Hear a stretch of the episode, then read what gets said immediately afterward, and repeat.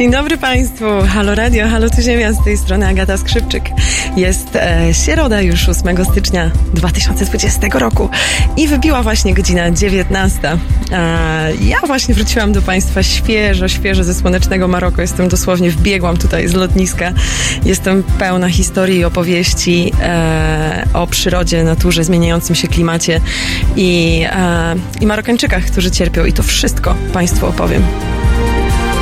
Halo Radio. Tydzień temu, e, tydzień temu właśnie tam zaleciałam do Maroko, że tak powiem, i próbowałam się z Państwem łączyć e, zdalnie, próbowałam się z Państwem łączyć z gór Atlas, będąc tam. Miałam nadzieję, że będzie to bardzo ciekawe doświadczenie też dla Państwa, usłyszeć te wszystkie dźwięki, które mi towarzyszyły. Natomiast, e, no niestety, jak można się spodziewać, sieć, sieć zawiodła i warunki nie były zbyt dobre, więc nie mogli mnie Państwo słyszeć zbyt dobrze. Bardzo bolewałam z tego powodu, bo się trochę stęskniłam, ale dzisiaj właśnie mam zamiar powtórzyć to wszystko. Nawet powiem, że chyba nawet lepiej, bo ten tydzień, który spędziłam e, tam w górach, e, w górach Atlas, bo, mm, bo tym razem tylko na tym obszarze Maroka się skupiłam, był niezwykle, niezwykle ciekawy i bardzo bogaty w wiele doświadczeń, bardzo bogaty w wiele rozmów, które tam przeprowadzałam. Um, no i to Państwu wszystkim chcę opowiedzieć dzisiaj właśnie. Także jak to będzie wyglądało? E, będę trochę rozmawiała sama, będę trochę mówiła, mówiła do Państwa sama, mam nadzieję, że z Państwem. Będę trochę opowiadała e, o tym, czego się dowiedziałam, co usłyszałam. I e, niebawem też przyjdzie mój, e, mój przyjaciel, Marokańczyk, muzyk, który raz, że przyniesie ze sobą więcej opowieści, e, a dwa, że też przyniesie marokańską muzykę i marokańskie dźwięki dla Państwa. Także myślę, że mam nadzieję, że to będzie taka ciekawa egzotyka w środku, e, w środku tego deszczowego wieczoru. Przynajmniej tutaj u nas w Warszawie jest, jest dosyć deszczowy, nie wiem jak u Państwa. Um, tak, i przez ten, przez ten czas do 21, jak to standardowo e, nasza ekologiczna audycja trwa, opowiem Państwu trochę właśnie ciekawostek z tym związanych. Um, um, chciałabym Państwu opowiedzieć między innymi właśnie o sytuacji, o tym jak, e, jak tymi lokalnymi za pomocą tych lokalnych oczu, że tak powiem, tych lokalnych e, ludzi, którzy doświadczają tej natury na co dzień i, e, i są tam po prostu od, od, od, od, od pokoleń, w jaki sposób oni opowi- e, odnajdują tą zmianę klimatu tam w Maroko, też nie potrafiąc, jej trochę, nie potrafiąc jej nazwać, nie znajdują do tego słów, natomiast opisując przyrodę w niezwykle ciekawy sposób, ponieważ są z nią bardzo, bardzo związani, potrafią trawnie wypunktować te rzeczy, które się zmieniają. Mm, Maroko jest bardzo ciekawym krajem z racji tego, że zawiera w sobie niezwykle e, zróżnicowaną przyrodę. Jest bardzo dużo bardzo dużo stref klimatycznych tam, e, ponieważ mamy tam zarówno klimat śródziemnomorski, północy Maroko, e, który przypomina trochę Hiszpanię przy, z czasów kolonia, kolonialnych, trzeba przyznać, ale mamy też ten cały klimat atlantycki, zimnych, e, zimnych prądów na południu, ciepłych na północy. E, jest klimat pustynny, jest pustynia Sahara na południu i na wschodzie i na wschodzie Maroka, a po środku są góry Atlas. Góry, które mają powyżej 4000 metrów nad poziomem morza. E, także jest bardzo zróżnicowany klimat, przez co też w każdej części kraju ludzie uprawiają ludzie mają zupełnie jakby inne podwórka, inną przyrodę mają. Uprawiają inne rzeczy, mają inne zwierzęta, inną przyrodę. E, I rzeczywiście przemierzając te klimaty, i rozmawiając z ludźmi, można się zorientować właśnie, jak bardzo ten krajobraz tam też ulega e, zmianie klimatu. Także o tym więcej bym chciała powiedzieć, o tym, jak doświadczaliśmy deszczów na pustyni Sahara, co jest bardzo, wydaje się być dosyć paradoksalne. E, I też później jeszcze z chęcią opowiem Wam o energetyce tego kraju, ponieważ Maroko jest jednym z najbardziej nasłonecznionych krajów na, e, na świecie e, i rocznie, rocznie w Maroko jest 3600 e, słonecznych godzin w obszarach pustynnych, a w pozostałej części Maroka jest to 3000, więc można powiedzieć, jeżeli liczy się dzień i noc, to można powiedzieć, że praktycznie słońce świeci cały czas. I król Mohamed VI, wydaje mi się, jeżeli nie skłamię, zauważył dużą, e, duży potencjał w energetyce słonecznej w tym kraju. Poza tym też, że też szukał e, różnych surowców kopalnych, szukał zarówno gazu, jak i ropy naftowej, natomiast nie znalazł takich, które byłyby e, łatwe do ekstrakcji. I też prób, spróbował zbudować swoje stosunki na arenie międzynarodowej, właśnie uderzając trochę w ten, e, w ten taki klimatyczny, e, klimatyczny dzwonek. Więc e, stawia dużo paneli słonecznych w całym kraju, stawia też wiatraki są tam, jest trochę wątpliwych, wątpliwych rzeczy w tych jego działaniach. Jest dużo aktywistów, sprzeciwia się temu, co robi, ale o tym wszystko krok po kroku e, w dalszej części programu będę Państwu, Państwu opowiadać i zabiorę Państwa na taką wycieczkę. Jestem pewna, że sporo z Państwa też było w tym kraju. Być może część z Was zaobserwowało właśnie e, takie rzeczy związane z, e, ze zmianami klimatycznymi, więc bardzo by było fajnie, jeżeli Państwo mogliby się tutaj też e, wypowiedzieć i zapraszam do komentowania i do dzwonienia do nas w studio, zadawania pytań, czy po prostu powiedzenia tego, co Państwo mają gdzieś tam mm, na myśli. To by było bardzo fajnie, jakby Państwo ze mną w ten środowy wieczór uczestniczyli. Nie napompowałam piłki jeszcze e, naszej kulistej e, ziemi, bo jeszcze jest u mnie w plecaku i za chwilę ją napompuję. Podróżowała ze mną tam też, żeby rzeczywiście był ten nieodłączny nieodłączny element e, naszej środowej, ekologicznej audycji. E, także to się, to się zaraz pojawi. Ojejku, coś jeszcze chciałam powiedzieć? nie pamiętam. No właśnie, a no właśnie, chciałam powiedzieć ta ziemia. Chciałam powiedzieć, że rzeczywiście dlatego Państwa dzisiaj zabieram w tą podróż i trochę monopolizuję e, dzisiejszą audycję tematem, tematem jednego kraju, ponieważ od samego początku chciałam zaznaczyć, jak zmiany klimatu, jak, jak bardzo należy patrzeć na nie w zupełnie globalnym wymiarze, jak nie możemy myśleć o nich tylko i wyłącznie w kontekście swojego podwórka i musimy pamiętać o tym, że działania nasze tutaj na naszym podwórku powodują pewne efekty mierzalne w innej części świata. I stąd też właśnie ta ziemia, która była tutaj zawsze obecna, żeby to, żeby to pokazać, żeby to unaocznić. I, i dlatego też mam nadzieję częściej zabierać Państwa w takie wycieczki i pokazywać, jak do pewnych problemów ekologicznych podchodzi się w innych krajach, e, jak, jak właśnie natura zmienia się tam, jaka też jest świadomość ludzi, bo to jest też bardzo ciekawe, jak się rozmawia z ludźmi o zmianie klimatu w innych częściach świata. Myślę, że nie wiem, czy Państwo mieli okazję zrobić taki eksperyment, ale to jest bardzo ciekawe, jak się zmienia percepcja w różnych miejscach. Ja miałam akurat tą, tą, tą przyjemność, że byłam, e, podróżowałam tam z, z właśnie z moim, z moim kumplem, kumplem, który, e, który jest Marokańczykiem, więc ten dostęp do lokalnej ludności był ułatwiony z racji tego, że właśnie on mówi, oczywiście posługuje się lokalnym dialektem języka arabskiego, który się nazywa Darizia. E, więc rzeczywiście te rozmowy mogliśmy prowadzić za pomocą tłumaczeń. E, ale porządku, to chyba tyle tytułem wstępu. Proszę, proszę zostać z nami do tej godziny 21. Myślę, że będziemy się rozkręcać i będzie bardzo ciekawie. Ja idę napompować naszą ziemię, żeby była tutaj u nas e, na biurku dla tych Państwa, którzy oglądają nas na żywo za pomocą YouTube'a. E, zapraszam na chwilkę przerwy i za parę minut będę z Wami.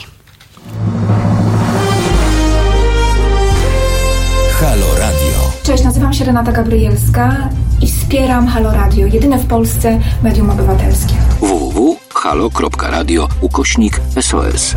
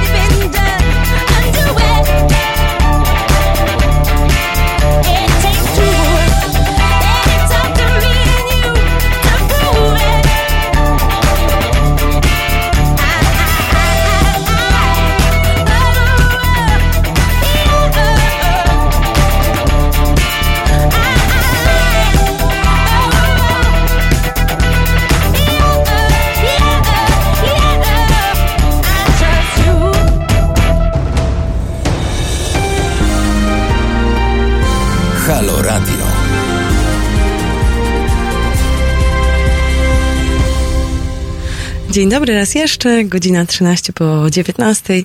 Bardzo się cieszę, witając tutaj Państwa ze studio w naszej e, dosyć deszczowej Warszawie.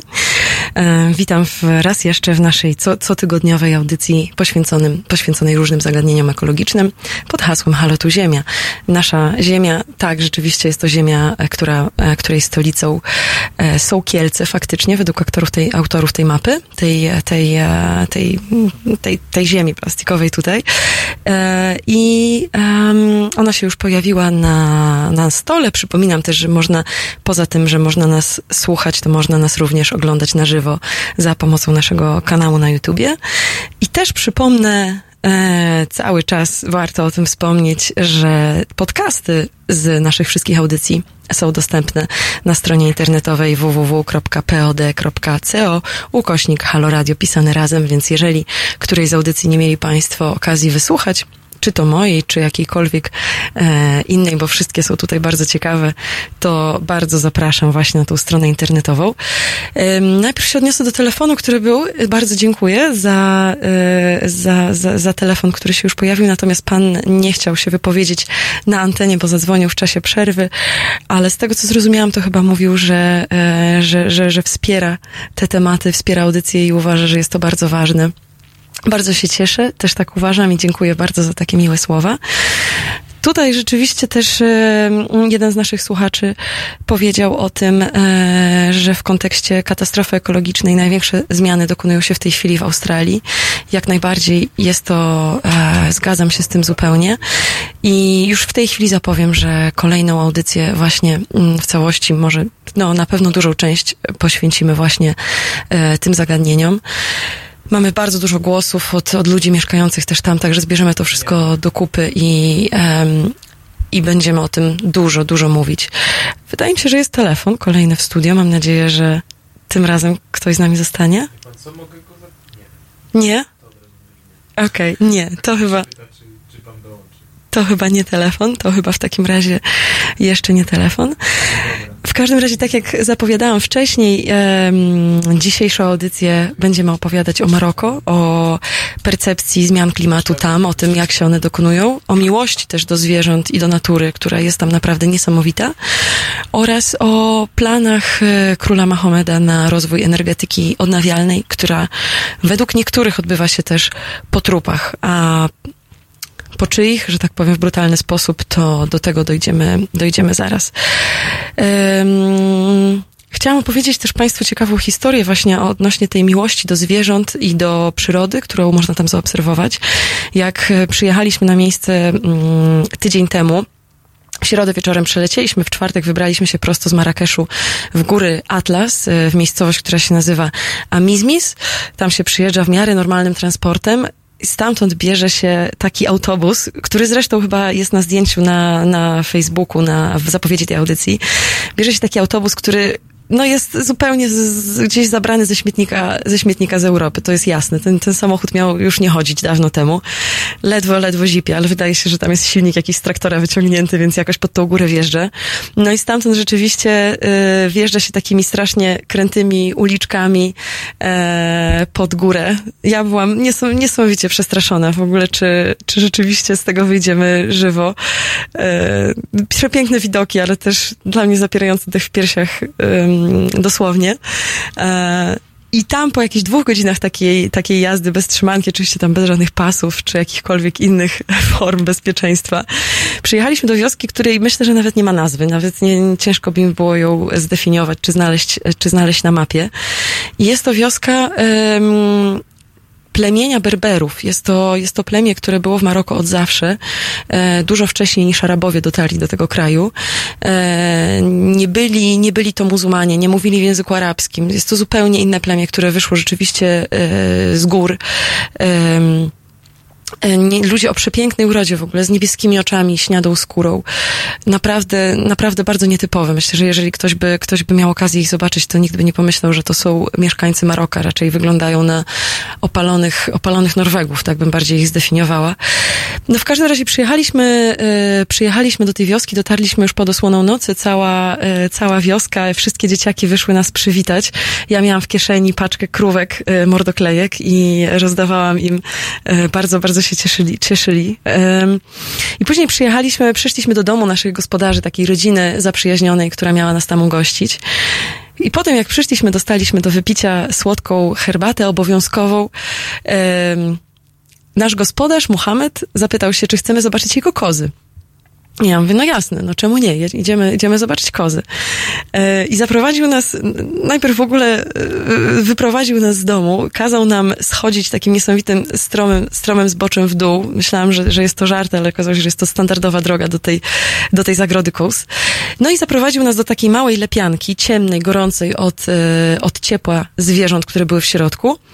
Weszliśmy do tej lepianki, weszliśmy na jej koniec, bo zupełnie nie było tam żadnego okna, musieliśmy się e, też schylić, bo była bardzo malutka. Usiedliśmy na ziemi pełnej, no pełnej nawozu z tych kus.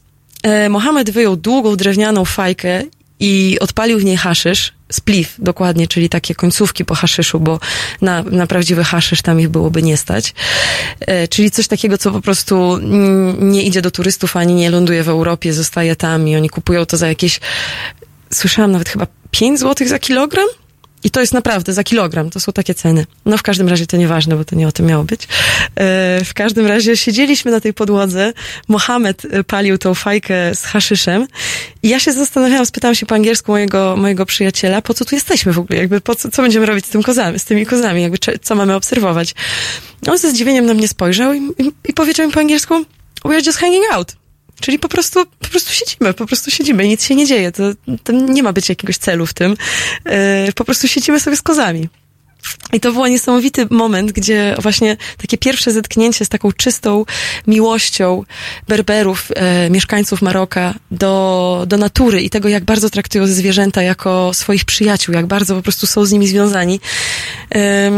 I tak spędzają swoje wieczory, no bo tam nie za bardzo jest, e, niewiele jest innych rzeczy do robienia, więc po prostu spędzają swoje, swoje wieczory głaszcząc zwierzęta, patrząc, czy, czy jest z nimi wszystko w porządku, e, drugą ręką sobie popalając hasz. No i są to ludzie niezwykle, niezwykle szczęśliwi.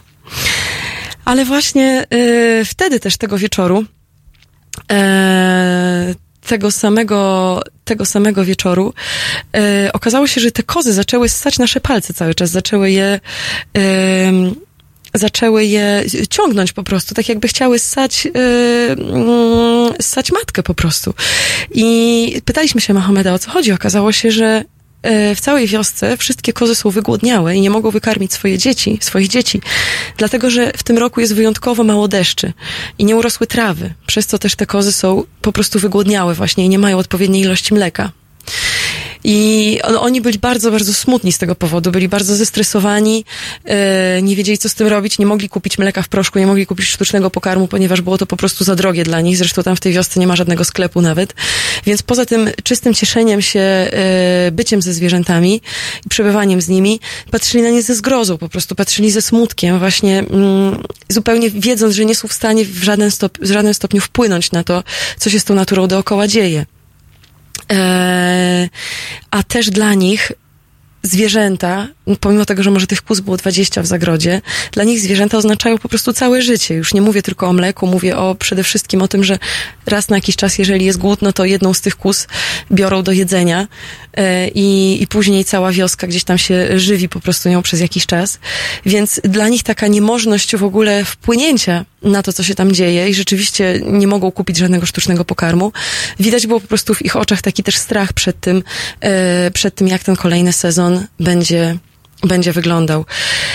Ym, Spytaliśmy się, siedząc wtedy w tej lepiance, ja od razu wychwyciłam ten temat i pomimo tego, że e, pomimo tego, że jeszcze nie e, jakoś nie, nie za bardzo się wczułam, bardziej byłam obserwatorem, jeszcze próbowałam zrozumieć, co się tam dzieje, to od razu wychwyciłam temat i za pomocą właśnie mo- mojego przyjaciela tłumacza e, zaczęłam zadawać pytania o to, jak ta natura wyglądała wcześniej i czy rzeczywiście te zmiany są, są tak duże.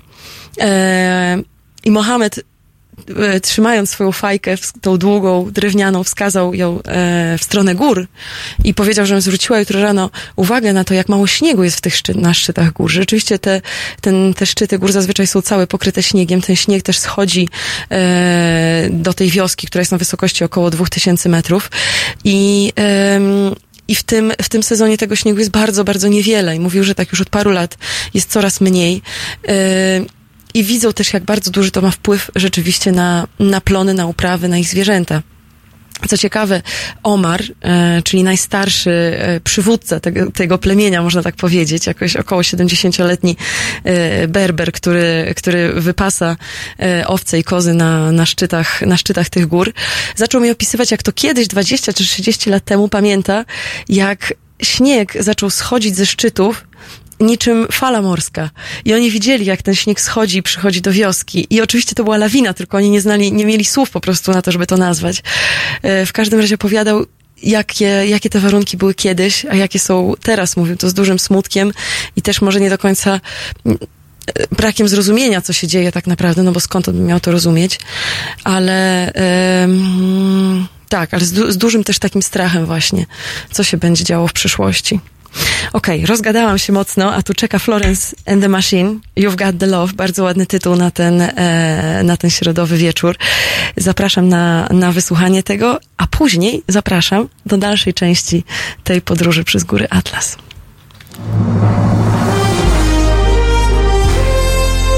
W poniedziałek O poranku między siódmą a dziesiątą budzi Państwa dziennikarz i aktywista obywatelski Roman Kurkiewicz, którego serce od samego rana bije po lewej stronie.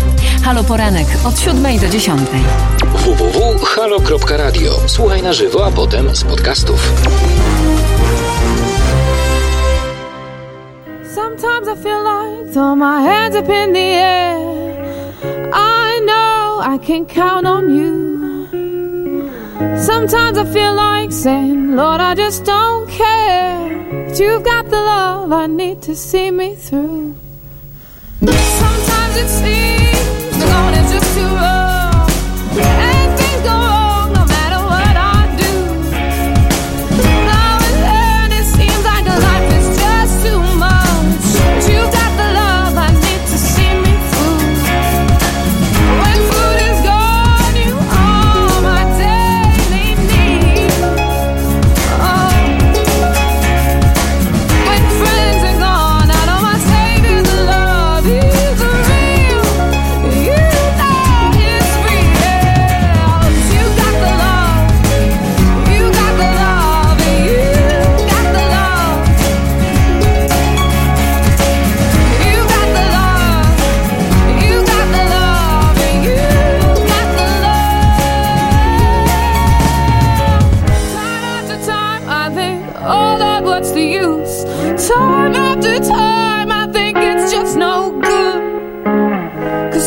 Later in life, the things you love, you lose. But you've got the love I need to see me through.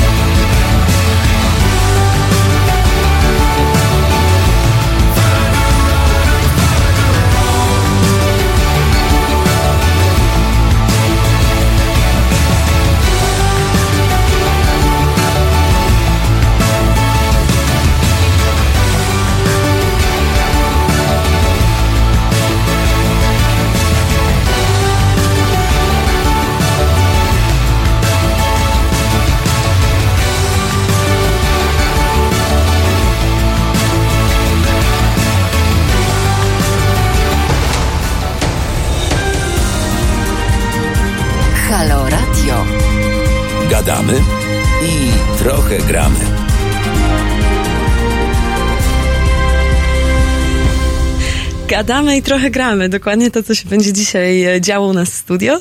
Witam Państwa raz jeszcze, 19.30, audycja ekologiczna Halo tu Ziemia. Ja się nazywam Agata Skrzypczyk i w moim, e, w naszym studio radiowym jest już ze mną gość Ajub Humana. Cześć Ajub. Dzień dobry. Dzień dobry. Ajub, e, tak jak wcześniej go zapowiadałam, jest, jest z Maroka, mieszka tutaj w Warszawie, dlatego parę słów po polsku umie powiedzieć. I um, jest też muzykiem, dlatego będziemy dzisiaj trochę gadać i trochę słuchać będzie więcej muzyki jeszcze i trochę gadania. Przypominam, że nasza dzisiejsza audycja jest e, właśnie o Maroko i o przyrodzie, naturze, o zmianach klimatu w Maroko, ale też o tym, czy Maroko może być w przyszłości naszym źródłem energii, bo są też takie plany, żeby właśnie panele słoneczne z Maroka za pomocą kabla, który zresztą już jest w tej chwili, e, jest już połączenie między Marokiem a Europą, żeby energetyczne, żeby właśnie za pomocą tego kabla mm, ta energia odnawialna, słoneczna była wysyłana do Europy. Także jest wiele różnych aspektów, o których, w kontekście których można o tym kraju mówić. Zapraszam Państwa, jeżeli będziecie mieli sami coś do powiedzenia, to proszę się wypowiadać na naszym, na naszym forum. Proszę, proszę też do nas dzwonić 22 390 59 22. Widzę, że póki co najbardziej zainteresował Państwa temat e, kifu, czyli tych odpadków takich, można powiedzieć, które powstają po produkcji, e, po produkcji haszyszu marykańskiego. No nie chciałam jakby specjalnie tutaj dużego skupienia na tym, na tym temacie. em, na tym temacie robić. Chciałam tylko wspomnieć, że, że berberzy rzeczywiście sporo go palą. E, to tylko tyle. Czy można zorganizować jakiś, jakiś shipment i większe zakupy?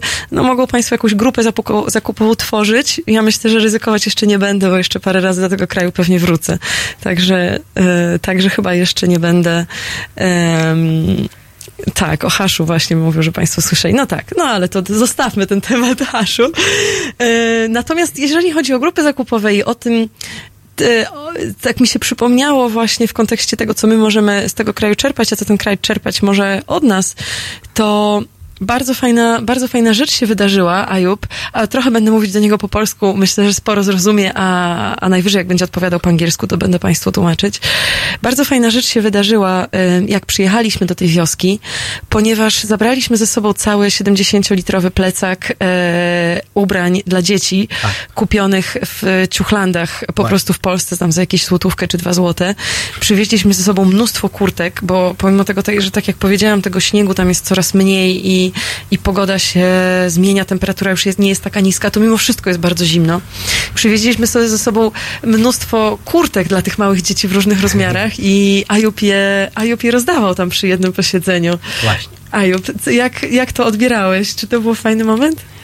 You can, Um, you can talk yeah, in I'll English. just because I receive in, in Polish, I can receive and then I just uh, deliver in English. So, uh, yeah, it was uh, it was a very uh, beautiful moment. We just came back now from Morocco, and uh, we we went there for uh, many reasons, and one of the reasons was uh, actually delivering clothes that I just uh, uh, gather voluntarily and I buy cheaply from Gazetsko.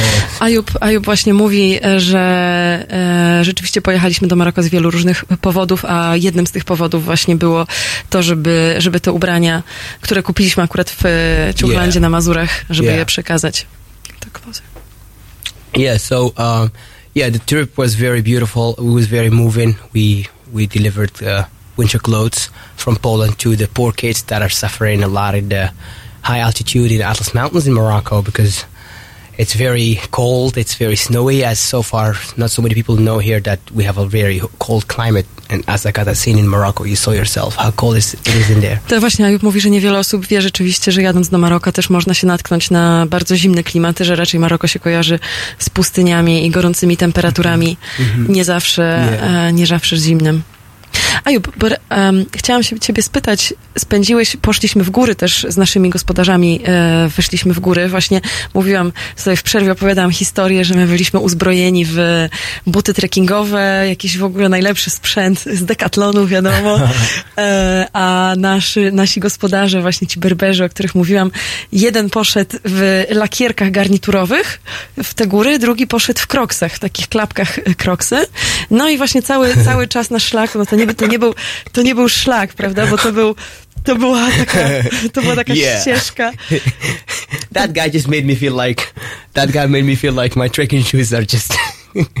I'm not. I'm never gonna complain about my trekking shoes next No time. właśnie, tak, tak. To po- pokazuje też trochę pokory, że nie zawsze trzeba mieć najlepszy sprzęt, żeby się w ogóle dostać w jakąkolwiek część świata. W każdym razie, co chciałam powiedzieć, że, em, że w międzyczasie nie szliśmy szlakami oczywiście, tylko szliśmy takimi ścieżkami wytoczonymi przez, przez, przez e, owce i kozy. E, oni cały czas palili ten, ten sławetny kif po drodze, więc ja tam naprawdę się obawiałam, czy czy dojdziemy do, na szczyt i czy wrócimy. Yeah. W każdym razie, co chciałam powiedzieć, to, że, mm, że Ajub, ty zauważyłeś, jak dużą wiedzę e, Mohamed i Hasan, którzy z nami szli, jak dużą wiedzę mają w ogóle o wszystkich roślinach, o, o tym, o zachowaniu zwierząt, o przyrodzie, Yeah. o każdym. You saw how. yeah, exactly. How they're connected to the, anim- to the not, animals. not only connected, but you, you noticed what kind of knowledge they have about Mm, every kind of plant, every kind of animal that yeah, there was. incredible. Yeah, so uh, every time I go back there, I find a new story and new knowledge, a new fact that uh, comes from climate change, and new new struggle, new obstacle. Some good news as well, like new new facility for, for example, schooling and the roads, and you know, a lot of a lot of. There's always good and bad, but um, yeah, we try and just be in, in between and try to make it better for everybody. So, um, yeah. Tak, a mówi, że za każdym razem, jak, jak jedzie do Maroku, zauważa, jak zmienia się tam e, infrastruktura i budowane są szkoły, drogi Yeah. e, i rzeczywiście to, to się zmienia. But I, I wanted to talk more about nature and their connection, Berbers connect, connection to connection to nature. They they don't only rely on animals so much, like also it's one part, but also they th- their life is just purely connected with nature, right? And with the weather. Yeah, tak, właśnie. Życie. Berberów jest nie tylko związane ze Yeah. zwierzętami, nie tylko na nich się w pełni opierają i polegają, Yeah. ale też z pogodą. What was your observation about it? My observation is that you know it's a pity. It's a very sad to me that you know I come I come all the time back to the city life like in here, and then you see that people sometimes they care about climate change, sometimes not. But actually, when you really go off the woods and you get to see the real rural life in the in the wild, or like in these high altitude villages where you saw there's big communities of villages in there, then you really there is no way that you cannot believe in climate change. You will have mm-hmm. to believe in climate change because you see it, you live it, you you see you see how everything changes one season after the other, one season after the other. Tak, Ajub mówi, że tutaj w mieście można dyskutować na temat tego, czy zmiana klimatu jest faktem, czy nie. I rzeczywiście ludzie to robią. Natomiast jak się pojedzie w, w las, w, w góry, w środek zupełnie niczego, to ta przyroda jest głównym aktorem e, tego miejsca. I rzeczywiście tam ciężko jest nie uwierzyć w zmieniającą się przyrodę, ponieważ jest to po prostu bardzo, bardzo wyraźne. O.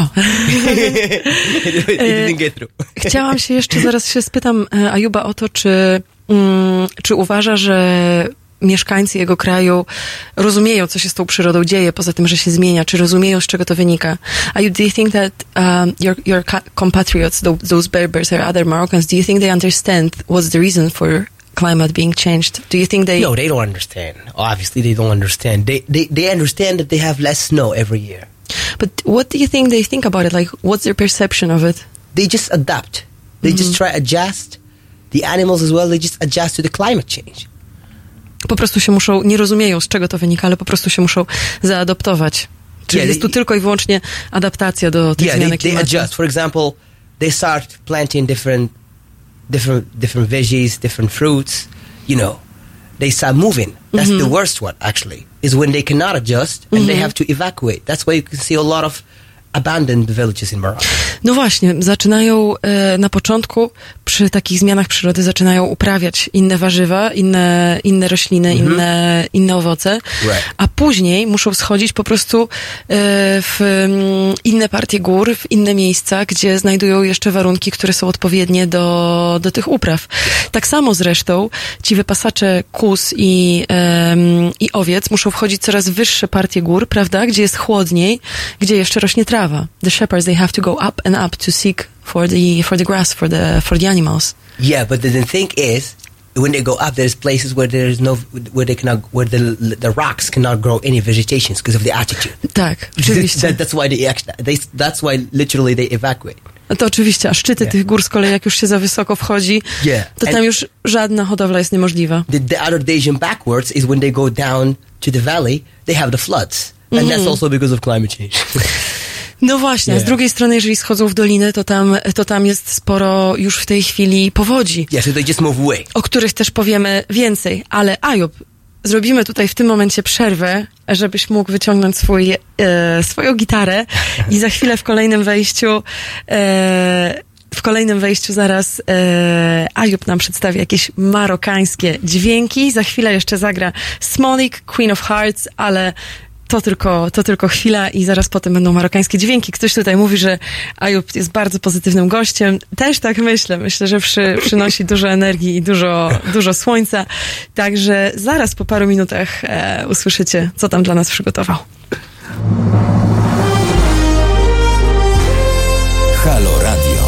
Kochani, e, bardzo gorąco chciałabym Was zachęcić do poparcia pewnej ważnej inicjatywy. Fundacja Obywatelska chce stworzyć medium obywatelskie, czyli radio z wizją. Takie radio, w którym każdy z nas, my, wszyscy obywatele, będziemy mogli powiedzieć, co naprawdę myślimy o rzeczywistości. Żaden polityk nie będzie maczał w tym swoich brudnych palców, także zachęcam Was bardzo serdecznie do poparcia tej inicjatywy, którą ja gorąco popieram.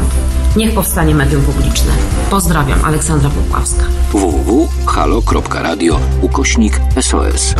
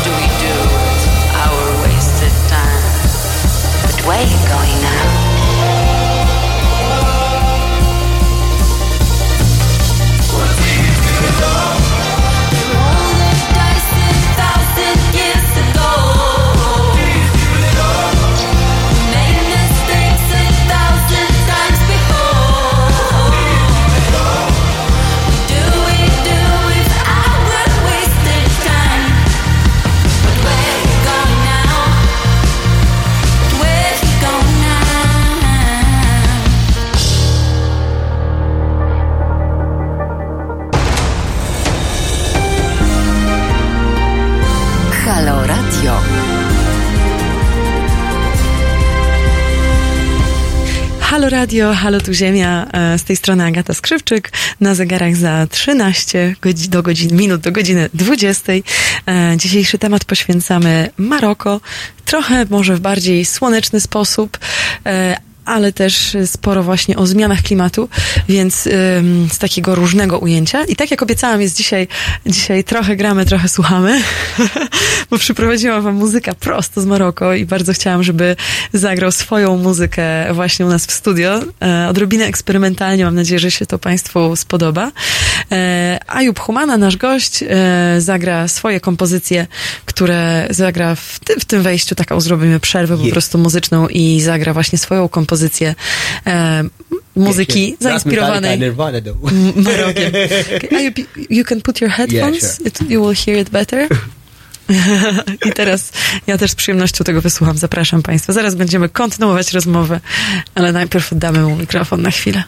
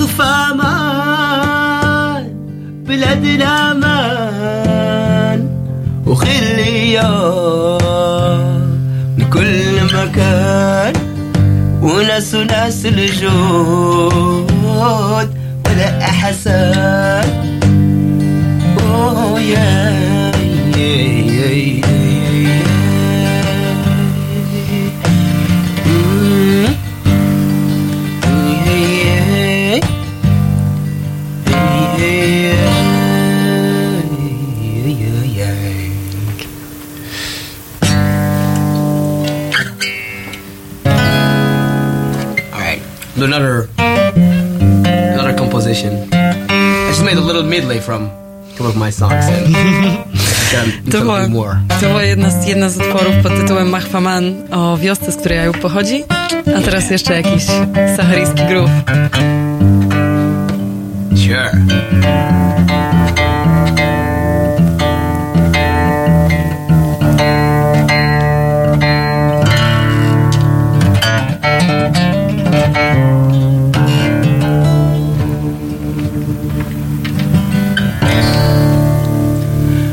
You shall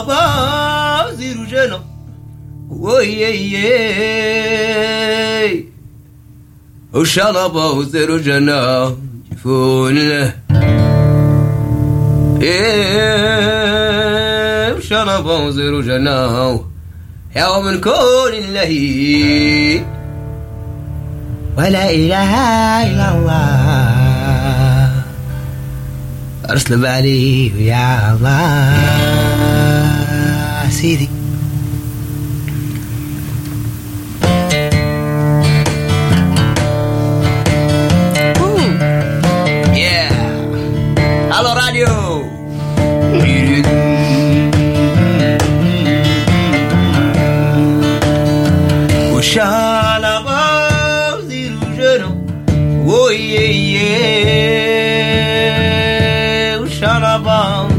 الجنة جيفول. إيه وشربا مزيرو جنة جيفول الله لا إله إلا الله ونعزز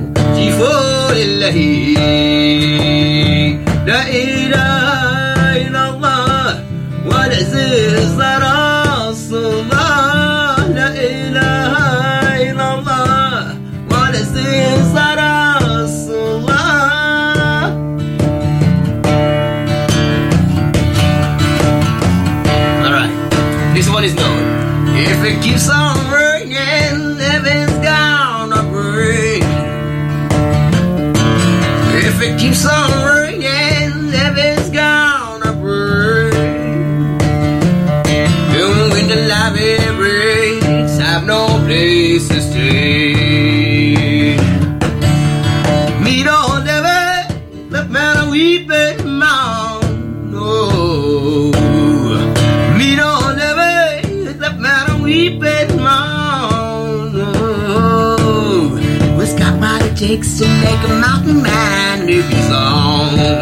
Oh yeah, oh yeah. Whoa, oh, yeah, yeah, yeah, yeah. The lottery breaks, yeah. Oh, when the lottery breaks, I've got no place, a place to stay.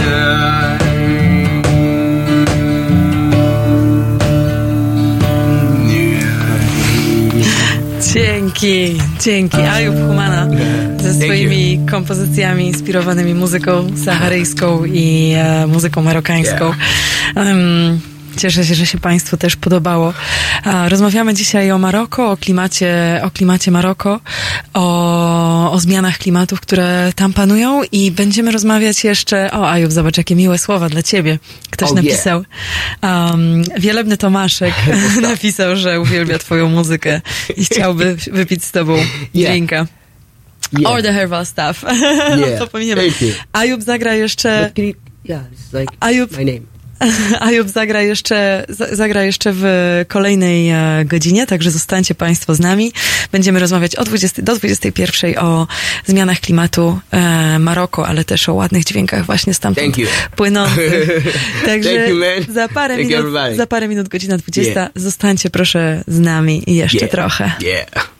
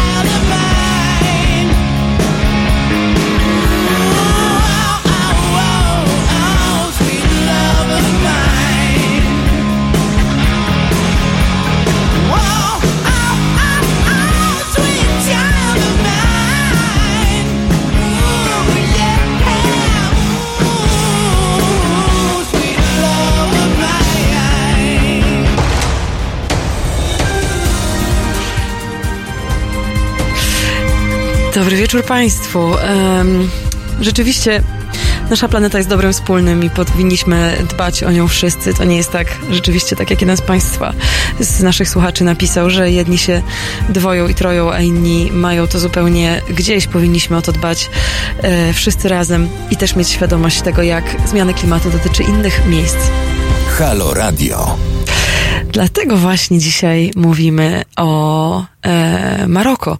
Mówimy o zmianach klimatu, klimatu e, w Maroku, mówimy o przyrodzie, zwierzętach, o tym, jak dużą uwagę mają dla, dla tego kraju. I mówimy też o planie energetycznym, klimatycznym, e, który król Maroko zakłada na rozwój tego kraju. E, mówiliśmy już trochę o tym, rozmawialiśmy daliśmy tutaj pewien taki kontekst tego tematu i będziemy jeszcze dalej o tym mówić trochę też z własnych doświadczeń, bo właśnie e, świeżo co z tego Maroko wróciliśmy. Mówię o sobie i o moim e, dobrym przyjacielu Ayub Humana, który jest tutaj ze mną w studio. E, cześć Ayub raz jeszcze. Wieczór. Take the microphone up. Dobry wieczór. E, Ayub, jest, e, Ayub jest muzykiem z Maroka, e, bardzo pozytywnym, jak Państwo zauważyli. E, mieszka w Warszawie i grał już tutaj nam w poprzedniej godzinie i jeszcze, jeszcze trochę grać będzie, ale zanim przejdziemy do kolejnych dźwięków e, marokańskich, chciałam jeszcze wrócić do naszej akurat wspólnego doświadczenia, którą, które, z, e, które z Ajubem mieliśmy na pustyni Sahara. E, Yeah. Dam to wprowadzenia. Ajub myślę, że będzie rozumiał, o co, do czego się odnoszę. E, To chyba było dwa lata temu. Postanowiliśmy się wybrać właśnie na, do wschodniej części Maroko przy, przy już tutaj granicy z Algierią, gdzie właśnie zaczyna się e, pustynia Sahara, Sahara w miejscowości, w miejscow- w miejscowości Merzuga. Wzięliśmy swój namiot i poszliśmy na, na wydmy. Mm, I chcieliśmy po prostu zrobić sobie tam taki kemping. I rzeczywiście to się udało, natomiast odkryliśmy bardzo ciekawe historie e, po drodze. Między innymi to, że e, pierwszą rzeczą było to, że w czasie nocy zalał nas deszcz, że będąc, śpiąc e, właśnie na tej, bo wyszliśmy w końcu z namiotu, bo było za gorąco po prostu, żeby tam spać. Temperatura była jakieś powyżej 40 stopni, bo też to było lato. To nie był zbytnio dobry pomysł tam w ogóle jechać e, o tej porze roku. W każdym razie nocą, poza wiatrami przynoszącymi takie gorące powietrze z pustyni Algie- w Algierii, z tej strony Algierii, e, poza tym e, zaczęło właśnie padać i ten wiatr zaczął przynosić duże deszcze. Yeah.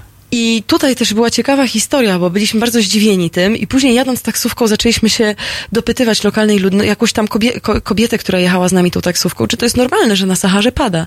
I ona zaczęła, opowiedziała nam jedną historię, która się wydarzyła parę lat temu, która y, zdewastowała The to flood. miasteczko Merzugi, właśnie. Yeah. E, Poproszę Ajuba, żeby tą historię opowiedział. Ayub, can you tell about the about the flood, what we heard in the taxi, because you were, it was in your language, so you mostly heard the story. I yeah. just heard the translation. Um, so, in the Sahara Desert now in Morocco, it, the climate is also changing, but it's it's getting. I, I frankly don't understand what is it exactly, but it, it the weather is whole weather is changing there. It's it starts raining, it start the storms, you know. Ayub mówi o tym, że właśnie on dostrzega też zmianę, zmianę, e, zmianę pogody na, na pustyni i o tym, że właśnie występują szt- sztormy e, Yeah. I deszcze. Yeah, because because because the geologically the, the Sahara Desert was once green, and it's gonna be back again green within fifteen thousand years. It's it's gradually changing as well, but that's far from now. Anyway, Ayub mówi, że niegdyś, niegdyś Sahara była zielonym obszarem. yeah. Ale yeah. wróćmy do historii. Let's go back to the story from the taxi. from the taxi, yeah, the flood. The flood uh, affected the Merzuga town where it, it killed it killed it killed a lot of uh, camels, a lot of it destroyed a lot of houses. But even right now, I mean, im- I mean, even even recently there were other floods as well. There were a lot of floods recently in Really? Morocco. Yeah, there were floods in Imlil, there were floods in Orica, there were floods in there in where we've been. In the village? Yeah, near uh, Oh. yeah behind Amismist region in the southern. Re- A, a Job mówi, że teraz w całym, e, przez ostatnie lata w całym Maroko jest sporo powodzi, które niszczą też uprawy Yeah. e, i zabijają zwierzęta. Mhm. I właśnie wspomniał, ja dopowiem o tej historii, e, którą słyszeliśmy w taksówce, o tym jak do tego miasteczka małego, które jest na samym początku Sahary, przyszło, właśnie ulew, były tam ulewne deszcze, na co ludzie zupełnie nie byli przygotowani. I domy, które w tej Merzuze są, są wszystkie ulepione z gliny po prostu. Są Yeah, przygotowane na yeah. tą pogodę, które tam, którą tam mają. I te Yeah. deszcze e, spowodowały powodzie, wodę, która po prostu szła ulicami tego miasteczka. Yes. Przez co, to jest straszne, przez co te domy, które były z gliny, się po prostu zaczęły roztapiać. It just melts down. Dokładnie. I Ajub dopowiada, że rzeczywiście się po prostu zaczęły roztapiać. Zginęło tam wtedy parę osób. Nie pamiętam już dokładnie ile, ale ta kobieta wspomniała, że tam trzy czy Mhm. cztery osoby zginęły. Sporo, e, sporo wielbłądów też, Mhm, e, yeah, też rzeczywiście yeah. People died. People zginęło. died. Yeah. Recently, also people fly died. There were a football match uh, in the in the valley, and then it killed all the players. Where? I- In Atlas Mountain. O, Ajub mówi, że jakiś czas yeah, temu... 24 people. że jakiś czas temu zginęło 20, zginęły 24 Yeah. osoby, które grały mecz na boisku do piłki nożnej w górach Atlas. Właśnie jak powódź przyszła, to be- ludzie się utopili. Yeah, because they don't have where to play football, you know, they, because it's all mountainous and it's very steep. Mhm. So they just put the field In the valley. in the valley. Tak, rzeczywiście, jak grają w piłkę nożną w górach Yeah. Atlas, e, w tych dolinach e, grają. To sami widzieliśmy zresztą, grają w piłkę w dolinach i rzeczywiście przyszła jakaś fala powodziowa, Yeah. która faktycznie spowodowała, że 24 Yeah. osoby zginęły. Yeah. And what what else have you what else have you observed? Maybe in the bigger cities. Have you observed e, have you spytam się Ajuba, czy Ajub pochodzi z, ze stolicy Maroka, z Rabatu Mhm. i spytam się go, czy obserwuje jakieś, e, jakieś proklimatyczne działania w tych miastach, które by zmierzały w kierunku Mhm. właśnie mm, może niekoniecznie adaptacji, co wręcz mitygacji zmian klimatu. Have you observed any pro-ecological actions in the bigger cities like Marrakesh or Rabat? Have you observed something that will be I directed to Marrakesh. mitigate? Mhm. What Yeah. kind of? Uh, floods as well. The floods. The floods. No, but hap- have you have you observed? I'm talking. I'm asking about something else. Have you observed any actions that will be pro that will be directed to protect the environment? Have you have you observed? Well, COP 22. Tak, w Marrakeszu rzeczywiście był e, konferencja klimatyczna COP22. But I mean anything that will be that that will show that maybe Morocco is trying to be a greener place that will be more ecologically friendly. They are trying to be a greener place, but also because a lot of people that are having interest about a green planet from the west come to invest in Morocco. Aha, a mówi, że sporo ludzi z zachodu przyjeżdża Yeah. inwestować w zielone technologie w Maroko. But we, do, but we don't have, as an from the educational point of view, we don't have a big knowledge about climate change and the consequences of it like people in Europe. Mhm. Nie, e, ludzie w Maroko nie mają cały czas takiej edukacji, nie są dobrze wyedukowani, Yeah. aby rozumieć e, kwestie związane ze zmianą Yeah, klimatu. know. Mhm. Yeah. And do you think it can be changed? Is it trying to be changed anyhow? Mm, it's it will change. It will change. It's it's raising, right? But it's it's it's very slow, very slow. Mhm. Yeah, I'm not so happy about it, to be honest. Okej, Yeah. Aha, dobrze. To może nie, nie będziemy już, już teraz wchodzić jeszcze w kwestie polityki w Maroku. Ayub mówi, że być może percepcja i edukacja się zmieni, natomiast e, nie jest zadowolony z tego tempa, które tam się dzieje i rzeczywiście ja też to dostrzegam. Em, o tym porozmawiamy za chwilę. E, najpierw e, zaprezentujemy wam piosenkę pod tytułem Hello Happiness i chwilę po niej e, wejdziemy raz jeszcze e, z, mm, z gitarą Ajuba i raz jeszcze zagra wam coś, ale to w kolejnej, w Okay, kolejnym alright. wejściu. E, a teraz e, zapraszam was na Hello Happiness i wróćcie do nas po paru minutach. Zostańcie z nami. ja wracam po paru minutach. Happiness!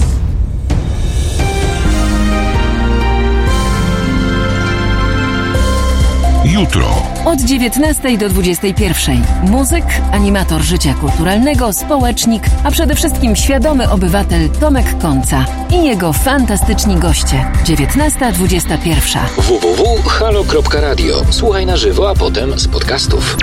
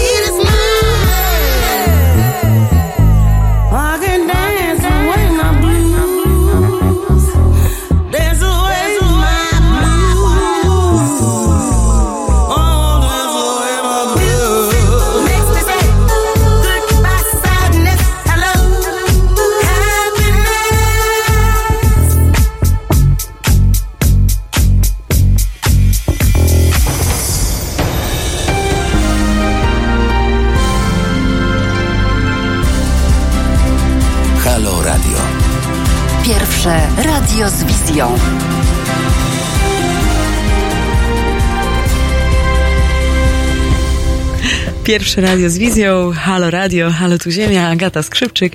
Witam Państwa raz jeszcze, kwadrans po godzinie 20. E, przypominam, że można nas również oglądać, nie tylko słuchać. E, na YouTubie jest nasz kanał na żywo, e, na którym właśnie e, można, tak jak mówię, podglądać, co się tutaj u nas w studio dzisiaj dzieje. A dzisiaj się w studio dzieje sporo, ponieważ mamy gościa prosto z Maroko, który przyniósł tutaj też swoją gitarę. Poza tym, że opowiadamy o klimacie Maroka, to, to również gramy. I obiecałam Państwu jeszcze, jeszcze jeden utwór, także Ajub, oddaję Ci za chwilę, jeszcze się tutaj usadowi i, e, i oddaję mikrofon Ajubowi. Ajub, the microphone is yours. Oh, thank you. Śmiało.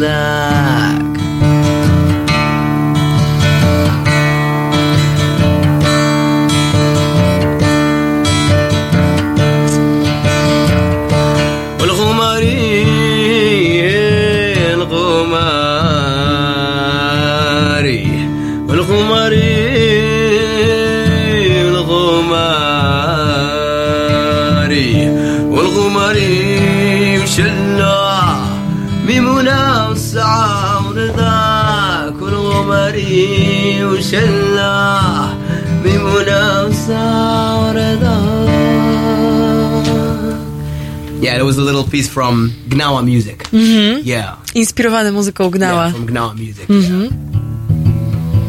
I don't know what to play. I want to play something that the people like. Okay, e, zagraj coś swojego. You can play something by yourself. You can play e, from your newest album. Okay. Yeah, from the Nomads movie.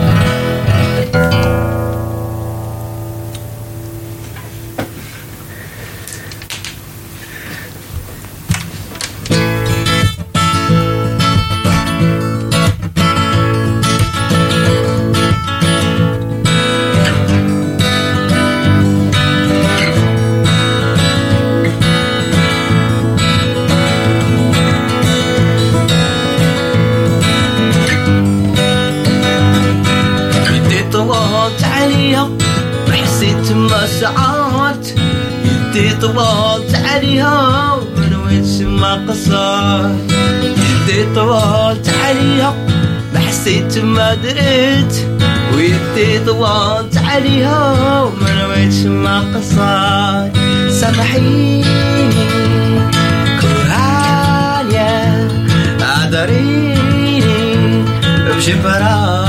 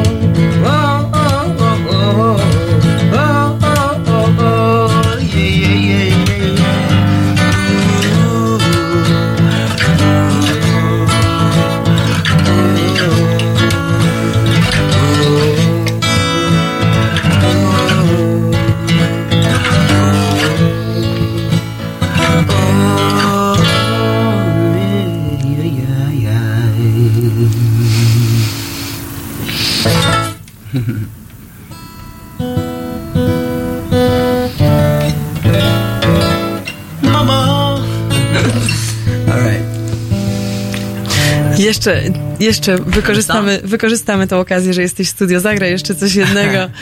Skoro już przyniosłeś do gitary. Play one more song when you're here. All right.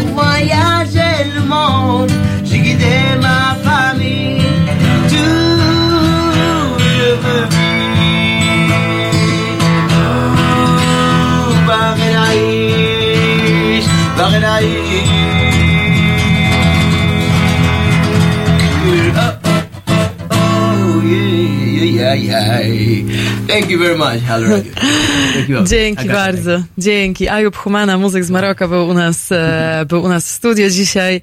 Z Ayubem się będziemy żegnać. E, Ayub, muszę tylko wspomnieć, e, wydaje właśnie swoje, swój najnowszy album, e, swoją epkę tak zwaną, czyli album z paroma utworami.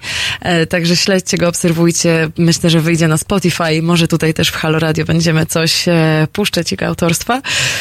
Z Ajubem rozmawiamy, e, całą tą audycję prowadzimy dzisiaj na temat, e, na temat e, Maroko. Widzę, że Państwo, tak, rzeczywiście nie wiedzą Państwo o czym śpiewa, ale wychodzi też tak, myślę, zawsze mam takie wrażenie, że on tak naprawdę opowiada tylko o kozach i wielbłądach w tych piosenkach, ale wydaje mi się z tego, co mówił, tam jest jakieś większe znaczenie. W każdym razie od początku dzisiaj, od godziny 19 w audycji Halo Ziemia, poświęconej różnym zagadnieniom ekologicznym, rozmawiamy o Maroko, o klimacie, e, jego zmianach i o przyrodzie. Ajub opowiadał trochę o swoich doświadczeniach i swojej percepcji. Cieszę się, że mm, cieszę się, że artysta Państwa oczarował. Trochę eksperymentalnie właśnie chciałam przyprowadzić odrobinę muzyki do tego, do studia, muzyki na żywo i cieszę się, że Wam się spodobało. Być może będziemy częściej taką formułę wprowadzać. E, chciałam jeszcze Państwu powiedzieć trochę o kwestiach związanych z energetyką Maroko, ponieważ ym, jest tam sporo różnych zagadnień politycznych i też oczy Europy są trochę zwrócone na to, co tam się dzieje, z racji tego, że być może za pomocą kabla energetycznego, który, który już w tej chwili jest, e, przechodzi przez e, Morze Śródziemne, być może za jego pomocą będziemy czerpać część, e, część energii właśnie stamtąd. Także w, jeszcze będę was, wam o tym z przyjemnością opowiadać. A teraz e, Michael Jackson zagra dla odmiany dla was e, thrill- thriller, a z Ajubem się żegnamy. Dzięki Ajub, że przyszedłeś. Dzięki, dziękuję bardzo. Do Mam nadzieję, usłyszenia. że spotkamy jeszcze raz. Dziękuję, dziękuję. Do usłyszenia. Dzięki. Halo Radio. Krzysztof Pieczyński, dzień dobry. E, Proszę Państwa, Kuba Wątły jest ateistą, ja jestem człowiekiem wierzącym. Ani jemu to nie przeszkadza, ani mnie to nie przeszkadza. Kuba Wątły czasami opowiadając o politykach i sytuacji w Polsce używa słów siarczystych. Może i by mnie to przeszkadzało, gdyby nie to, że uważam, że opowiadanie o tych sprawach wcale nie wymaga odcięcia się od emocji i bycia nieustannie dyplomatą, bo w dyplomacji, którą uprawiamy, wiele spraw zostaje zamiecionych w sposób bardzo brutalny i znacznie gorszy niż siarczystość Kuby pod dywan. W związku z tym mówmy prawdę, zacznijmy mówić prawdę i do tego wiodę. Do medium społecznościowego, medium obywatelskiego, które chce założyć Kuba i które zakłada w tej chwili, po to, żeby mówić bez cenzury o sprawach, które nas bolą. Po to, żeby patrzeć politykom na ręce i po to, żeby patrzeć na ręce Kościołowi katolickiemu, rozliczyć Kościół katolicki nie tylko za pedofilię, bo to jest jedna z rzeczy. To jest szczyt góry lodowej, o której mówię od wielu lat. Kuba mówi o tym dwa razy dłużej albo trzy razy dłużej i należy mu się to medium. Zapracował na to, na Państwa zaufanie, żeby mieć to medium, żeby dalej mówić o tych rzeczach bez cenzury, bez zamiatania pod dywan. Mówić prawdę. www.halo.radio ukośnik SOS.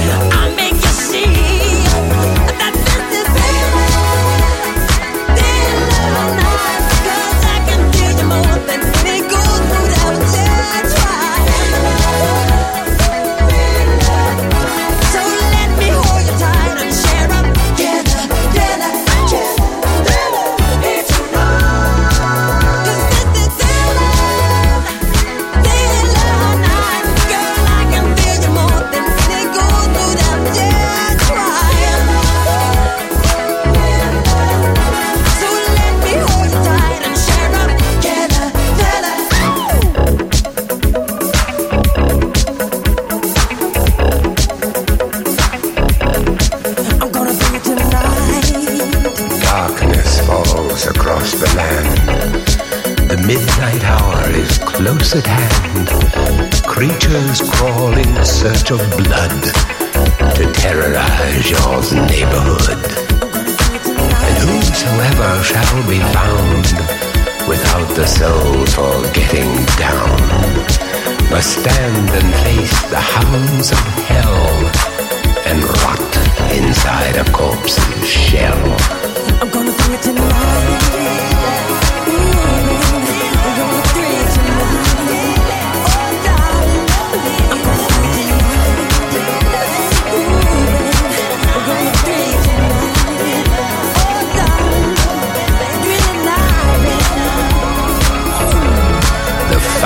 Foulest stench is in the air, the funk of 40,000 years, and grisly ghouls from every tomb are closing in to seal your doom. And though you fight to stay alive, your body starts to shiver, for no mere mortal can resist the evil of the thriller. Ha ha ha ha!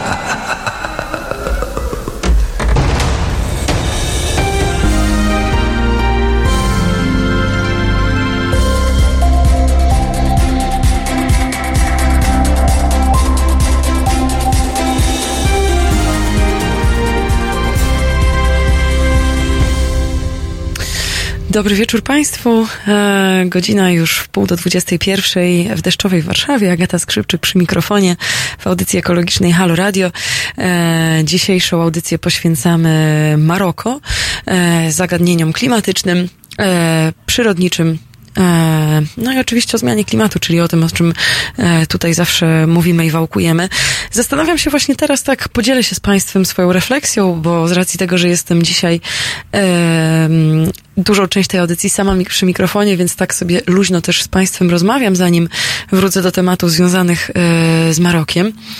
Zastanawiam się, zastanawiam się tak naprawdę, czy, czy, czy, czy takie właśnie historie, opowiadanie takich historii jest też dla Państwa ciekawe? Czy opowiadanie historii z poszczególnych krajów e, na świecie i o tym, jaka jest percepcja przyrody, jaka jest relacja człowieka z przyrodą, jest też dla Państwa em, ciekawa? A z racji tego, że się nad tym zastanawiam, to wypowiem to głośno po prostu i się spytam Was o zdanie, bo chciałabym wiedzieć, co Was najbardziej interesuje i, i czy właśnie takie tematy trochę podróżnicze też, e, też są dla Was ciekawe, bo, bo tego w moim życiu jest sporo i też tym bym się chciała z Państwem dzielić. Em, Mam nadzieję, od samego początku tak trochę zakładałam, że Halo tu Ziemia, czyli ta nasza audycja nie będzie tykać polityki w, w zbyt dużym stopniu, ponieważ wydaje mi się, że najciekawsze e, w tym wszystkim są oddolne inicjatywy e, są zwik, zwykli, zwykli ludzie, którzy po prostu gdzieś tam w środku tego, tego walca zmiany klimatu, który się po nas przetacza, się znaleźli i jak oni sobie z tym radzą, jak oni na to, na to reagują. Więc poza mówieniem o naszym polskim podwórku, o tym, co się tutaj dzieje, E, mam wrażenie, że to jest bardzo ciekawe też przedstawiać o tym, przedstawiać to, co się dzieje w innych krajach i jak, em, i jak właśnie ta percepcja wygląda tam, bo, bo to, co jest w dużej polityce, to, no to też jest oczywiście bardzo ważne, to jest niezmiernie ważne. Natomiast mam wrażenie, że, że, że to nie politycy do końca zmieniają ten świat, ale właśnie my i zrozumienie też siebie nawzajem i tego, jak możemy mieć różne podejścia e, do przyrody, do, do zmiany klimatu i jak różne kraje, mieszkańcy różnych krajów w jakim stopniu są narażeni na, na te zmiany klimatu. Myślę, że to jest bardzo ciekawe, bo będąc tutaj w Polsce nie do końca czujemy też to, nie do końca jeszcze mm, odczuwamy skutki e, zmieniającego się klimatu, poza tym, że jest grudzień, nie, nie jest już styczeń, przepraszam, jeszcze się zatrzymałam w zeszłym roku, poza tym, że jest styczeń i, e, i za oknem jest deszcz, a powinien być śnieg, jest ciepło, powinno być zimno. Em, dużo rzeczy się zmienia też u nas za oknem, ale nie jest to tak, do, nie jest to tak dotkliwe. Em, z kolei na południu, południu Europy, e, w Hiszpanii na przykład, Hiszpania pustynnieje w takim stopniu, że klimatem coraz bardziej przypomina właśnie to Maroko, o którym, o którym rozmawialiśmy.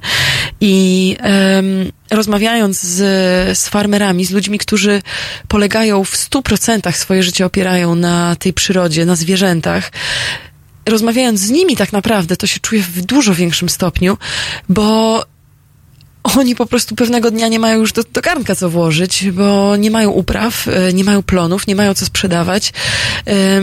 Przez suszę czy powodzie te, te uprawy im się niszczą i e, no więc dla nich ta, ta zmiana jest bardzo odczuwalna. E, obszary Maroka, które powinny być zielone, pustynieją. Ludzie muszą e, wyprowadzać się z pewnych gór i z pewnych obszarów i rzeczywiście właśnie w górach Atlas, o których dzisiaj sporo wspominałam, jest e, dużo opuszczonych wiosek. gdzie po prostu ludzie już nie mieli za bardzo co uprawiać. Więc myślę, że zabierając siebie mm, też w takie podróże, jesteśmy w stanie się nauczyć empatii, empatii do, do tego, że, że inni nie są na tyle uprzywilejowani i nie mogą sprowadzić swojej żywności z drugiej części świata, tylko muszą ją pozyskiwać sami, e, muszą opierać opierać, e, opierać to, co włożą do garnka na po prostu tylko i wyłącznie o swoją pracę. I myślę, że to tak naprawdę jest bardzo ważne w tej dyskusji klimatycznej. Właśnie ta empatia, której myślę, że przede wszystkim bym życzyła na ten rok 2020, jeżeli miałam się jeszcze cofnąć do życzeń noworocznych, bo jeszcze nie miałam okazji tego zrobić. To chyba tego właśnie bym życzyła, żebyśmy patrzyli na tą ziemię jako całość i zastanawiali się o tym, nad tym, w jaki sposób ludzie są w innych częściach świata narażeni e, na zmiany, które też my powodujemy. Oczywiście Australia jest w tej chwili najbardziej palącym dosłownie e, przykładem tego, e, tego, o czym mówię. I w kolejnej audycji bardzo dużą część poświęcimy na temat tego, co się, co się tam dzieje, co się wydarzyło do tej pory i e, jakie zmiany pogodowe jeszcze będą przez ten tydzień. Też będziemy mówić o polityce i o tym, w jaki sposób, w jaki sposób premier, w jaki sposób rząd Australii reaguje na to, na to, co się dzieje. Oczywiście każdy z nas też ma zapewne sporo e, przyjaciół i rodziny mieszkającej w Australii, więc te informacje są z pierwszej ręki. Więc już teraz zapraszam e, na kolejny tydzień, gdzie, gdzie będziemy może trochę poważniej e, właśnie dotykać, dotykać tych, tych tematów i mówić o ofiarach zmiany klimatu, które w tej chwili e, się dzieją. Poza tym w tym samym czasie też trwają pożary w Afryce Wschodniej. Też mało osób y, o tym wie. Być może Australia jest w tej chwili bardziej na, na radarze i w oczach mediów, ale w tej audycji staramy się wałkować wszystkie tematy i mówić o rzeczach, o których może inne media nie mówią, więc będziemy mówić o też o Afryce i o tym, e, co w tej chwili się tam dzieje, więc już w tej chwili, już teraz zapraszam. Ale mówiąc o Afryce, przenosimy się jeszcze do Afryki Północnej, czyli Af- Afryki Północno-Zachodniej, czyli właśnie do, do Maroko. Mówiliśmy o tym, e, w jaki sposób ludzie są tam związani z, z przyrodą, jak bardzo na tym, na tym polegają i jak ten klimat się tam zmienia. E, Co ciekawe, wspomniałam, że rzeczywiście w dwa, e, parę lat temu COP, konferencja klimatyczna COP 2000, ym, COP22 był, miał miejsce w Marrakeszu i faktycznie można tam zaobserwować w tym mieście trochę e, takich proklimatycznych działań, które być może są na pokaz, bo Marrakesz jest generalnie bardzo dużą wizytówką e, Maroka, takim trochę popisem, po, e, popisowym miastem w ten sposób traktowanym przez, przez króla Mohameda. I faktycznie został tam wprowadzony pierwszy w Afryce w ogóle system publicznych rowerów, tak jak nasze Veturilo tutaj powiedzmy w niektórych miastach e, w, w Polsce. Tam też to zostało wprowadzone i nadal poziomy emisji, które są powodowane przez miasta i e, przez e, samochody i skutery, jak szalone jeżdżące w tym, w tym mieście są, są okropne, są, są ogromne. Nie ma jeszcze cały czas em, zbyt dobrych regulacji, które by ograniczały e, ograniczałyby w jakiś sposób te samochody, które właśnie ze śmietnisk Europy lądują, e, lądują w Maroko i też rzeczywiście większość taksówek na przykład, które tam jeżdżą, to są stare Mercedesy, tak zwane beczki z tymi, e, z tymi światłami okrągłymi. To są samochody, które przejechały po prostu, nie wiem, tysiące, miliony kilometrów wcześniej w Europie i one są naj, najbardziej, najczęściej spotykanym samochodem w Maroko. Więc tam problemów jest naprawdę, naprawdę dużo i, też jest sporo ciekawych rozwiązań. Jest y, nadal sporo osób z zachodnią wiedzą, czy bardziej wyedukowanych Marokańczyków, którzy mm, rozwijają różnego rodzaju startupy i inicjatywy. I miałam okazję się tam spotkać y, z bardzo ciekawym Francuzem, który od lat mieszka w Rabacie razem ze swoją żoną i próbują wprowadzać właśnie ekologiczne inicjatywy ekologiczne projekty. I Jean, bo takie jest jego imię, zaczął rozwijać projekt o nazwie Solar e Cycle. Wspominałam o tym tydzień temu, ale myślę, że y, połączenie było tak rwane, że nie, nie było nic zupełnie słychać z tego, więc jeszcze raz o tym powiem. Solar e Cycle jest to taki startup, y, który, w którym to budują rowery, z taką śmieszną, śmiesznym zadaszeniem, z takim śmiesznym dachem e, w poprzek tego roweru i na tym dachu są zamontowane panele słoneczne. Jest to rower, rower elektryczny, który ma być zasilany właśnie energią e, słoneczną. Pomysł twórców tego startupu jest taki, żeby to były rowery publicznie dostępne, żeby to były rowery, którymi można, zresztą jest to wspaniały pomysł, żeby przyjechać tymi rowerami na przykład pod jakiś supermarket, gdzie byłaby specjalna stacja dla nich. Idziesz sobie na zakup do tego supermarketu, w międzyczasie właśnie te panele słoneczne ładują całkowicie akumulator, e, który jest w tym rowerze i w ten sposób jest to świetna alternatywa dla wszelkich skuterów czy samochodów e, właśnie w tych marokańskich miastach. Natomiast problemem jest cały czas to, że w krajach rozwijających się które już doszły do pewnego poziomu rozwoju, tak jak właśnie Maroko, posiadanie samochodu jest postrzegane jako poziom, jako po prostu coś, coś przedstawiającego wysoki poziom społeczny, jako pewnym, pewną taką, em, takie popisanie się, pokazanie, że mnie stać na samochód, nawet jeżeli właśnie jest to stary Mercedes z Europy, to że mnie na to stać. I niestety ci najbiedniejsi ludzie używają rowerów, natomiast jeżeli społeczeństwo się już trochę bogaci, to, to w tych większych miastach po prostu rowery już popularne nie są. Dlatego też na ten rower zasilany energią słoneczną ludzie patrzą, bo jest jeden prototyp tam jeżdżący. Ludzie patrzą jak na jakiś e, statek kosmiczny, który za chwilę ma odlecieć, bo rzeczywiście tak wygląda. I też rząd Maroko nie dofinansowuje w żadnym stopniu tych projektów. Nie ma, nie ma jakichś takich programów rządowych, które by to wspierały, więc ludzie po prostu muszą to rozwijać na własną rękę. Em, Dobrze, co ja tutaj będę dalej jeszcze o tym mówić? Bierg zagra na chwilę, za chwilę dla Was e, Venus as a Boy, a w kolejnym wejściu jeszcze dopowiem e, na temat kwestii właśnie energetycznych w Maroko. Także zostańcie ze mną jeszcze proszę do godziny 21. Informacji do przekazania jest bardzo sporo. Staram się wybrać te najciekawsze, tak żeby faktycznie dać Państwu interesujący ogląd tego kraju, bo dzisiaj mówimy o Maroko. W niedzielę. Między 15 a 17 aktywista miejski. Wróg numer jeden pełnomocników 140-letnich właścicieli kamienic, przeciwnik betonu, miłośnik zieleni, Jan Śpiewak i jego goście. 15-17. www.halo.radio. Słuchaj na żywo, a potem z podcastów.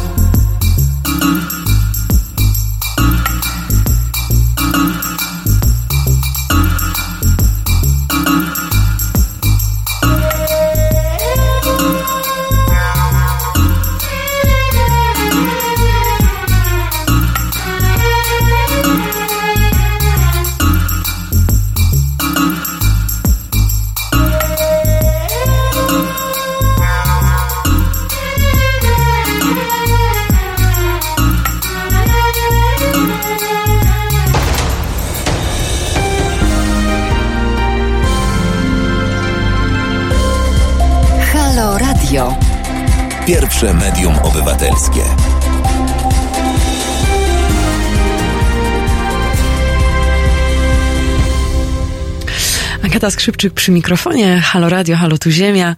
E, Zostało już 13 minut do godziny 21. Mam nadzieję, że Państwu ten styczniowy, środowy wieczór mija przyjemnie.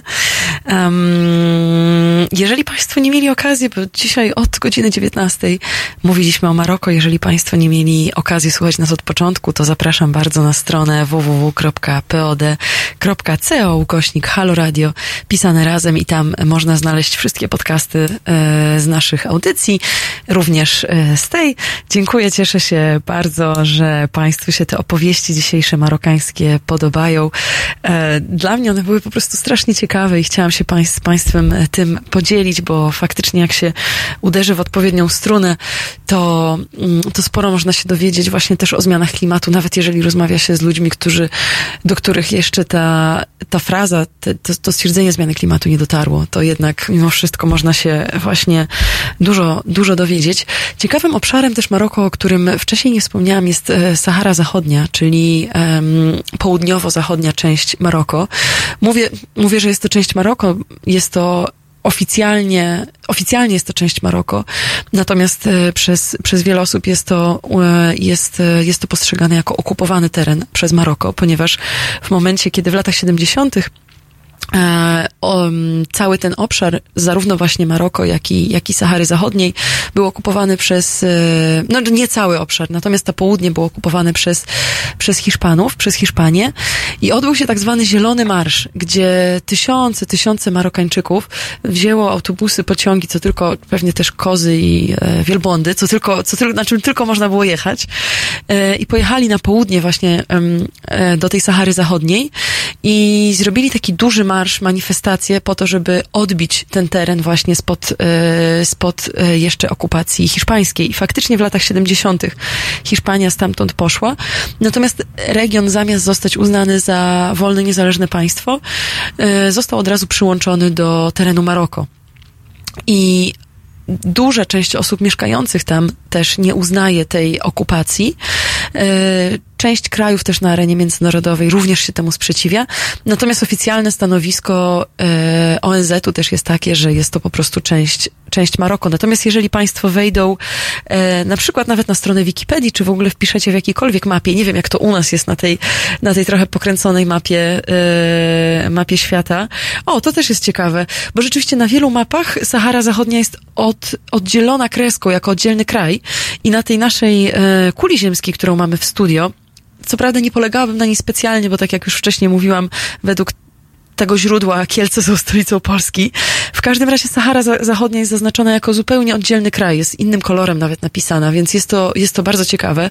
Faktycznie jest to, jest to obszar spor, y, sporu, gdzie, gdzie marokańskie, e, marokańskie e, wojsko e, znajduje się właśnie w całym, na całym e, tym obszarze i, i rzeczywiście kontrolują, e, kontrolują tam wszystkie też ruchy rewolucyjne, e, żeby do tego nie dochodziło, więc dosyć mocno tam król Mohamed trzyma pieczę, że tak powiem, dosyć dyplomatycznie.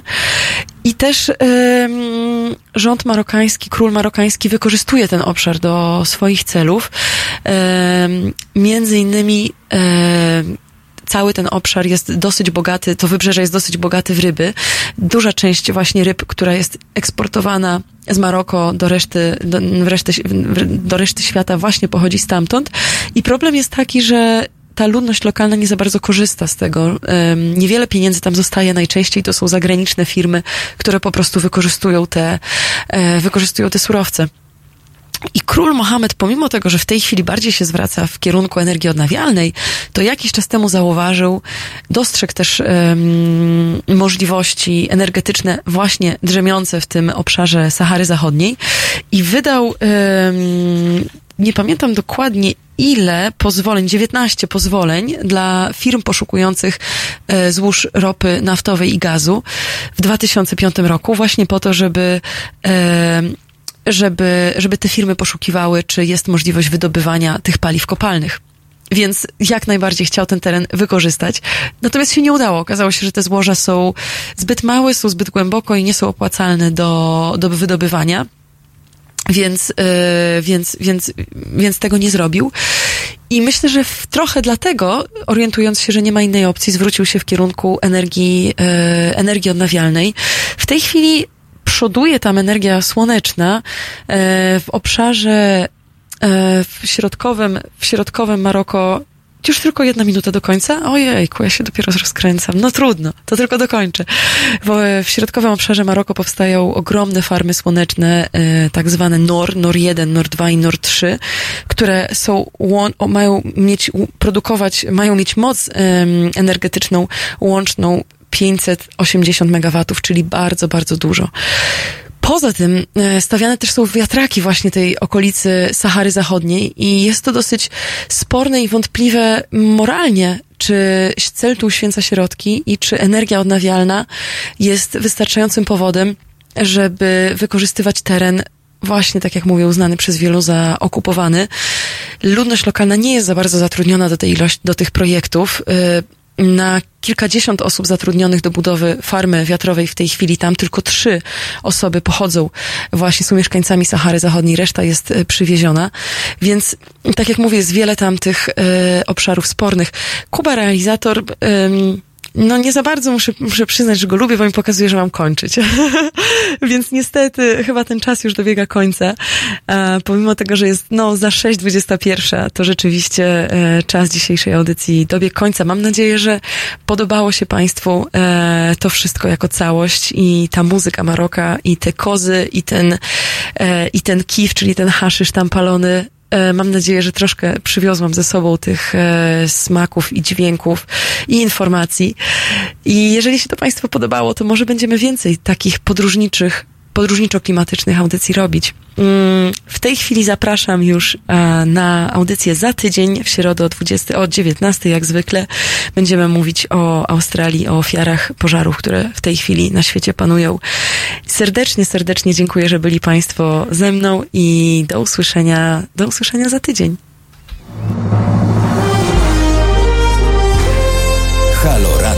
Nazywam się Adam Bodnar, pełnię funkcję Rzecznika Praw Obywatelskich. Zachęcam Państwa do wspierania Halo Radio. To jest pierwsze radio obywatelskie, radio, które istnieje dzięki Państwa wpłatom, dzięki Państwa darowiznom, dzięki Państwa stałym zleceniom. Zachęcam Państwa do przekazania drobnych kwot. Dzięki temu ten projekt będzie mógł się dalej rozwijać. www.halo.radio ukośnik SOS.